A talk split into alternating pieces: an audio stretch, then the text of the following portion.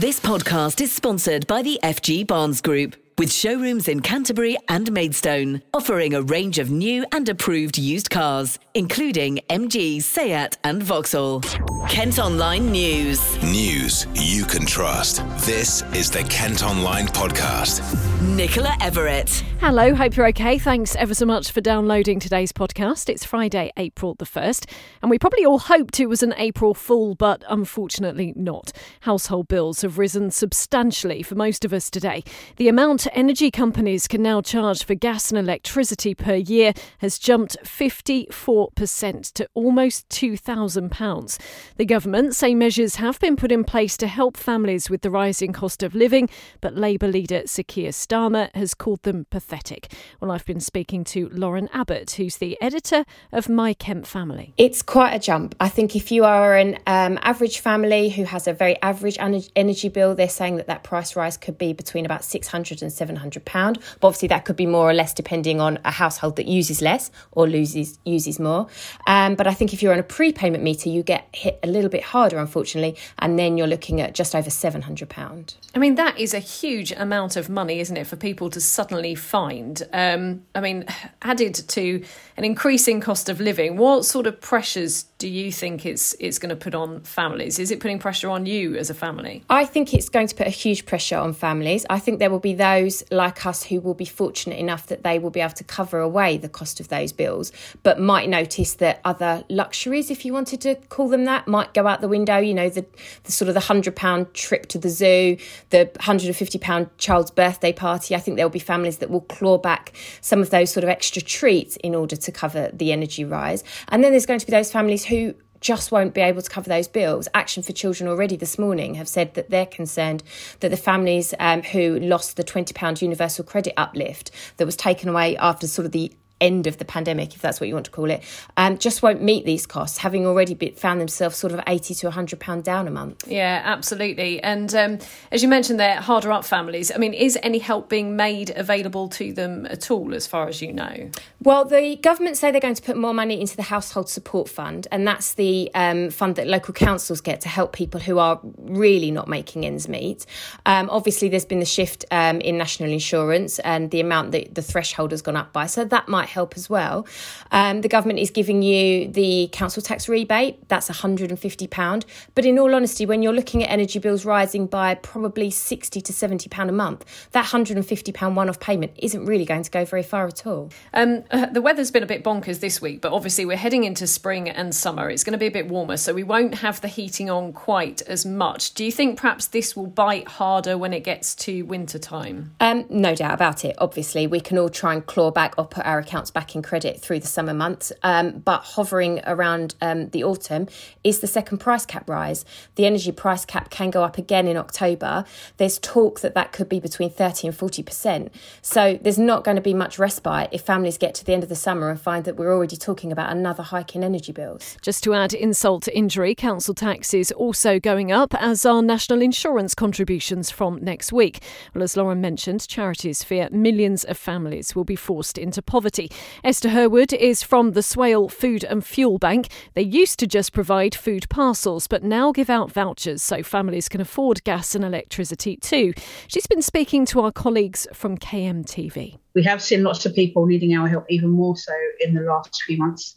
It used to be maybe a couple of weeks, maybe two or three a week, really, um, at the maximum. Um, and then it jumped up to about five or six about a month ago. Certainly in the last week or two, we've seen many more than that. I did five in one day the other day, and then two the next day, and then three the next day, etc. So it's, it's, it's, jumping up quite a lot. I mean, previously, before we were able to be a fuel bank, um, if we gave someone a food parcel, sometimes they'd say to us, "Oh, that's all well and good, but how am I supposed to cook that?" Because they didn't have fuel for their gas or electric. So, how is the price rise affecting you? Are you having to make cutbacks? And if so, on what? And do you think the government should be doing more to help? And what can they do? Well, we'd love to hear your views. You can post a message on our socials today or email news at thekmgroup.co.uk. Kent Online News. Other top stories and a Maidstone man who slashed another man's neck with a knife during a row over a woman has been cleared of attempted murder. A court was told violence broke broke out in February last year in the town centre. 50 year old Rodney Gaysher from Fairmeadow was instead convicted of wounding with intent and causing grievous bodily harm. He'll be sentenced in June. Elsewhere at court, a Staplehurst man who attacked a woman he'd met on Tinder has been jailed for 30 months. A court was told Stephen Crocker met the victim at a pub in Tunbridge after they'd chatted on the dating app in September 2017. The 30 year old from Maybourne Place was cleared of rape but convicted of sexual assault. A search is underway for an attacker who followed their victim to hospital, then vandalised their car. A man in his 30s was assaulted after leaving a property on Napier Road in Gillingham. He was then tracked by the suspect and had his vehicle damaged while getting treatment for his injuries.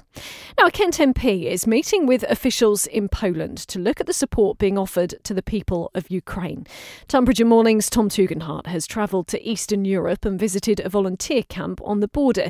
He's praised the effort to the many refugees. So, behind me, you can see uh, a camp. It's actually not a refugee camp, it's a camp of volunteers who are all offering things like hot food and water, uh, nappies, baby bottles, baby milk, all that sort of thing. And it's volunteers from around the world, from Israel, from the UK, from France, from many other places. And it's uh, it's remarkable what's being offered now. It's pretty busy now. It's pretty it's pretty pretty full now, and there's many people who still need uh, assistance because actually about 4,000 people are coming through every day and about 3,000 every night, and that just tells you the pressure on the Polish border guards here. But I have to say, the calm, controlled way in which they're dealing with all these people and the kindness which they're showing is really quite inspirational. Uh, the Polish government and the Polish people are really showing themselves uh, in a very, very good light, um, I have to say. I'm extraordinarily impressed. We're now five weeks into Russia's invasion of Ukraine. Diplomatic talks between the two sides are due to resume. This podcast is sponsored by the FG Barnes Group with car dealerships in Canterbury and Maidstone. A former domestic abuse victim says she was left in tears as a thief rode off on her electric bike. Jennifer Salter from Gillingham said the bike had helped her regain her freedom after enduring physical and mental abuse at the hands of her former partner. Well, family and friends had clubbed together to buy the £500 bike to help her overcome her fear of travelling in public. Well, the bike was taken from outside the vets where she works on Copenhagen Road on Monday. Lucy, what's Jennifer had to say about it? Well, she's clearly very upset about what's happened and says she can't afford any other means of travel. Learning to drive is expensive, and so is running a car. As you say, she found the bike had helped her gain confidence and give her more freedom to get about. She only got it in December and says she feels lost without it. At Kent Online, you can see a picture of the white assist bike, which was stolen along with a helmet and basket. It was taken from a private car park at her work, and Jennifer's described the suspect as wearing all black and a balaclava. She thinks he was aged between 16 and 22. Police are investigating, but Jennifer says she just wants the bike back, no questions asked. Lucy, thanks ever so much. Kent's getting more than £5 million of government money to reduce violent crime. Police say their special unit has already helped tackle robberies, attacks, and county lines gangs. Meantime, Kent's police and crime commissioners set out a new plan aiming to make the county safer. It'll act as a blueprint for the force over the next three years and is focused on tackling violence against women and girls.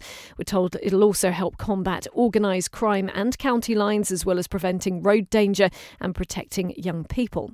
Now, the Kent Online podcast has been told the end of free COVID testing is a concern, with infection rates in Kent particularly high right now. Around 1,000 people in every 100,000 in the county tested positive in the seven days to March the 25th.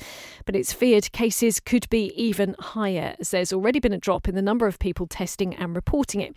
Well, I've been speaking to Anjan Ghosh, the new man in charge of public health in Kent. Well, our rates are still extraordinarily high we're close to uh, hovering either above, just above or below a thousand per hundred thousand. That's our case rate for Kent, um, with variations, of course, across uh, Kent, but it is high everywhere.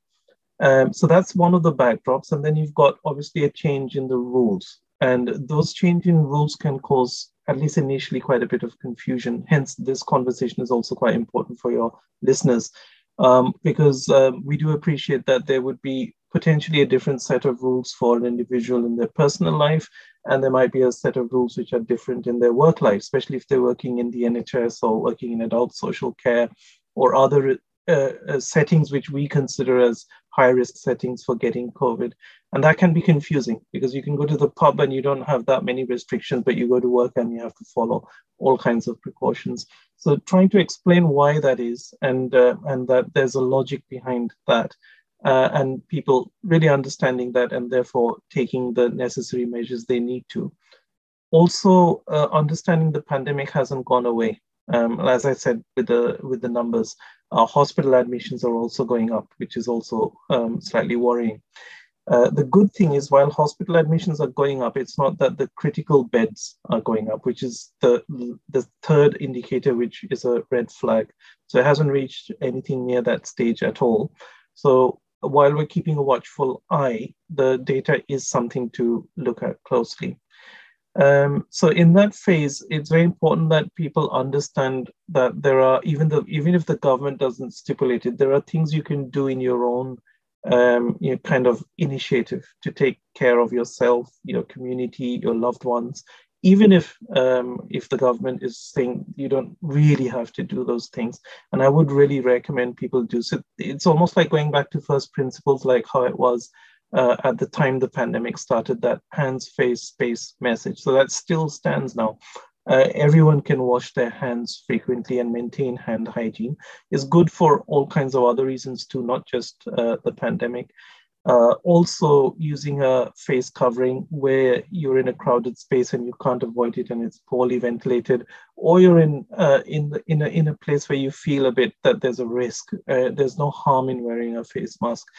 Um, and that also helps when, um, if God forbid there's a variant suddenly lurking, there will be a lag before we detect it. So it'll protect people from that if that was to happen.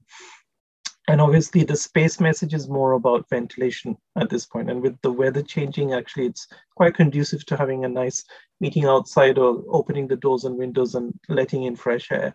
So that's part of that, and that's something all of us can do at this stage. Kent Online reports. Neighbours aren't happy about plans to expand a luxury holiday resort on Romney Marsh. The people who run Cebu by the Sea in St Mary's Bay want to add 10 new cabins, expand an outdoor seating area, and build a new restaurant.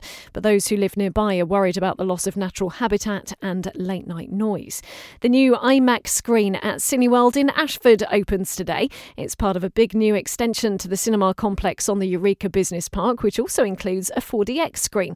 Work started back in 2020, five years after the plans were first approved. Now, the weather's been pretty crazy again today, with snow falling in parts of the county. A yellow weather warning was enforced this morning, with the east of Kent worst affected. You can see some pictures of it at Kent Online today. The good news it should be mostly dry and sunny over the weekend, with highs of 10 degrees Celsius. And have you been caught out by any April Fools today? Well, you must admit, our story about London Resort being renamed Boomerland and aimed at OAPs with rides based on Fawlty Towers and Diagnosis Murder was a joke. The guys at Leeds Castle tried to trick us by saying it was up for sale for a whopping £125 million. Well, the team at brewer Shepherd Neame in Faversham thought we'd fall for a tale about reading to hop plants to encourage them to grow. Kent Online Sport. A Kent teenager who built a climbing wall in her back garden during lockdown has been chosen to represent Team GB. 17 year old Erin McNeice started climbing when she was just five and now could be heading to the 2024 Olympics in Paris. The A level student who lives near Sittingbourne is the youngest member of the national squad and still can't quite believe it. She's been chatting to our reporter Megan. I don't know why it's, it's still surreal, even though I worked so hard for it and everything that comes with that like World Cups and Olympic selection doesn't feel real, but it's something that I've worked for for the past five or six years and dreamed about pretty much every day. So very happy. I got into it when I was five years old. My dad brought me to a climbing gym. It was very small and very light, so I could impress people. So I liked it because I got attention. Uh, and then when it started getting harder, I started getting scared because of the height. When I moved back to England after living in Malaysia for about three years, I started to find, find my love and passion for it again. And uh, I just, yeah, I just fell in love with it. And then I just found out about the opportunities it could give me and started training really hard for it. Just tell me what you do at school, how often you train, how you juggle everything. Uh, I study biology, sport, and psychology A level. I'm in my final years of A levels and train six days a week uh, on the wall and in the gym, and then one day a week active recovery like stretching and stuff like that don't have any free time.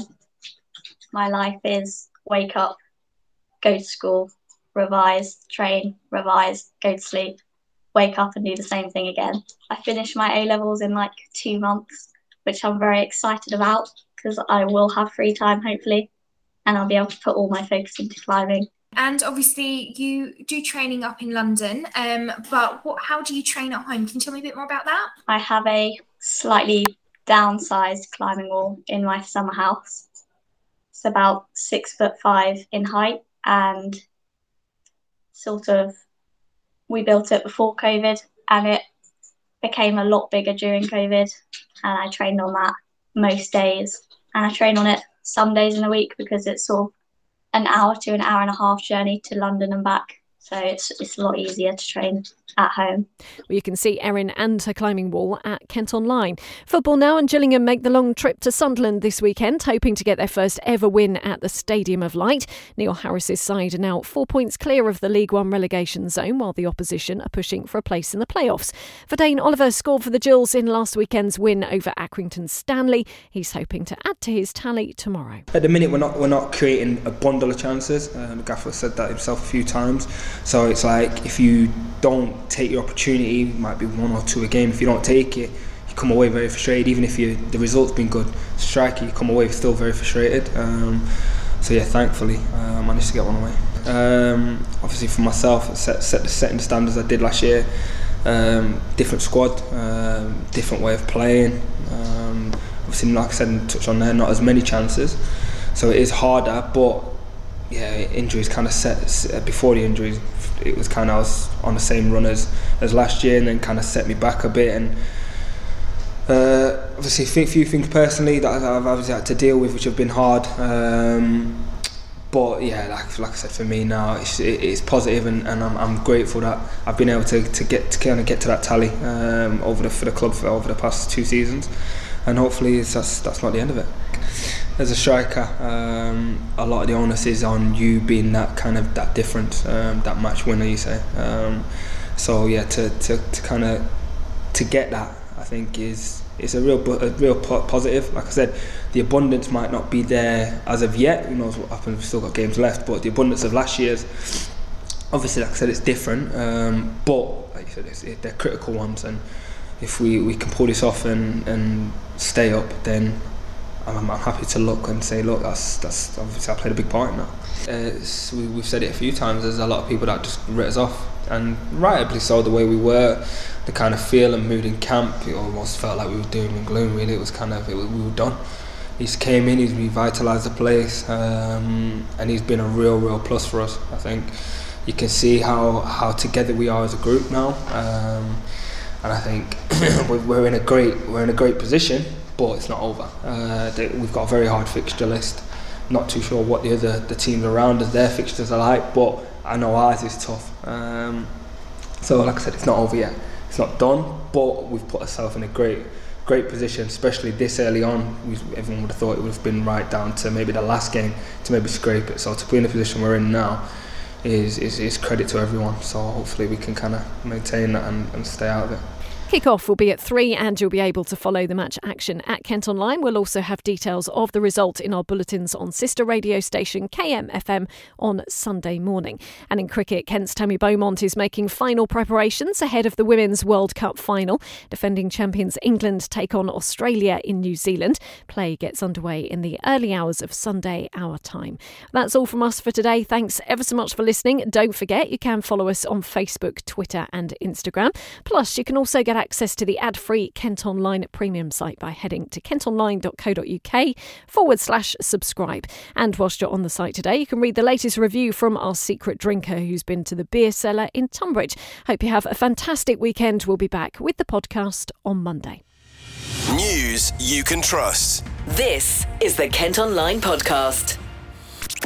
This podcast is sponsored by the FG Barnes Group, with showrooms in Canterbury and Maidstone, offering a range of new and approved used cars, including MG, Seat, and Vauxhall.